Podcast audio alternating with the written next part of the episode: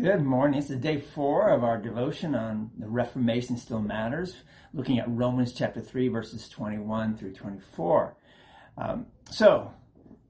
Christ alone is the Reformation answer, the Bible's answer. God's answer to those questions of righteousness, those questions of certainty. And faith alone holds on to Jesus, onto God's grace in him. Our faith stands on Scripture alone, grace alone, Christ alone.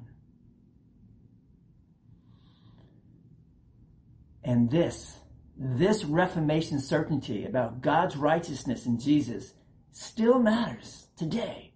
One faith, one hope, one Lord.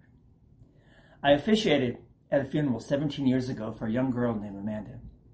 I may have shared the story with some of you, and some of you listening today may have actually known and remember Amanda. At the age of 16, she had a sudden seizure, and she died. The terrorist attacks 20 years ago were terrible, but this was something different. This death was personal. I knew her. I had watched her grow. I had talked to her. I confirmed her. I went on mission trips with her, and now she was dead. This was personal, not something awful 2,000 miles away.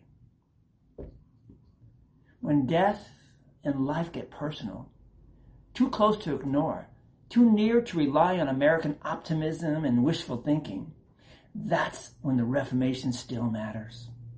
And the Reformation's answer to questions of righteousness and certainty in such personal and up-close moments in Jesus is Jesus. That young girl, Amanda, is not in heaven because she died at a tender age or because she got sick, but because Jesus willingly died for her. God's grace reached into her life at baptism, which connected her to Jesus and to his death and resurrection, and gave her faith to hold on to Jesus, and he brings her home to heaven safely. One faith, one hope, one Lord. Pray with me, would you? Gracious Heavenly Father, we don't understand many things. We don't truly and totally understand the terrorist attack 20 years ago. We don't truly understand Amanda's death 17 years ago. A young girl that you have now brought to her to be with you in heaven. Because you see, we do know that you've given us faith. You've given us faith through your Son's, our Lord, our Savior, Jesus Christ's life, death, and resurrection. Help us to hold on to that, so we too can have that heavenly glory. Help us to hold on to that, so that we too can share that with the world.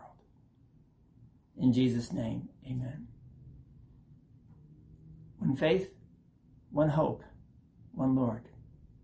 Go bless somebody with that today. We'll see you all tomorrow. Have a great day.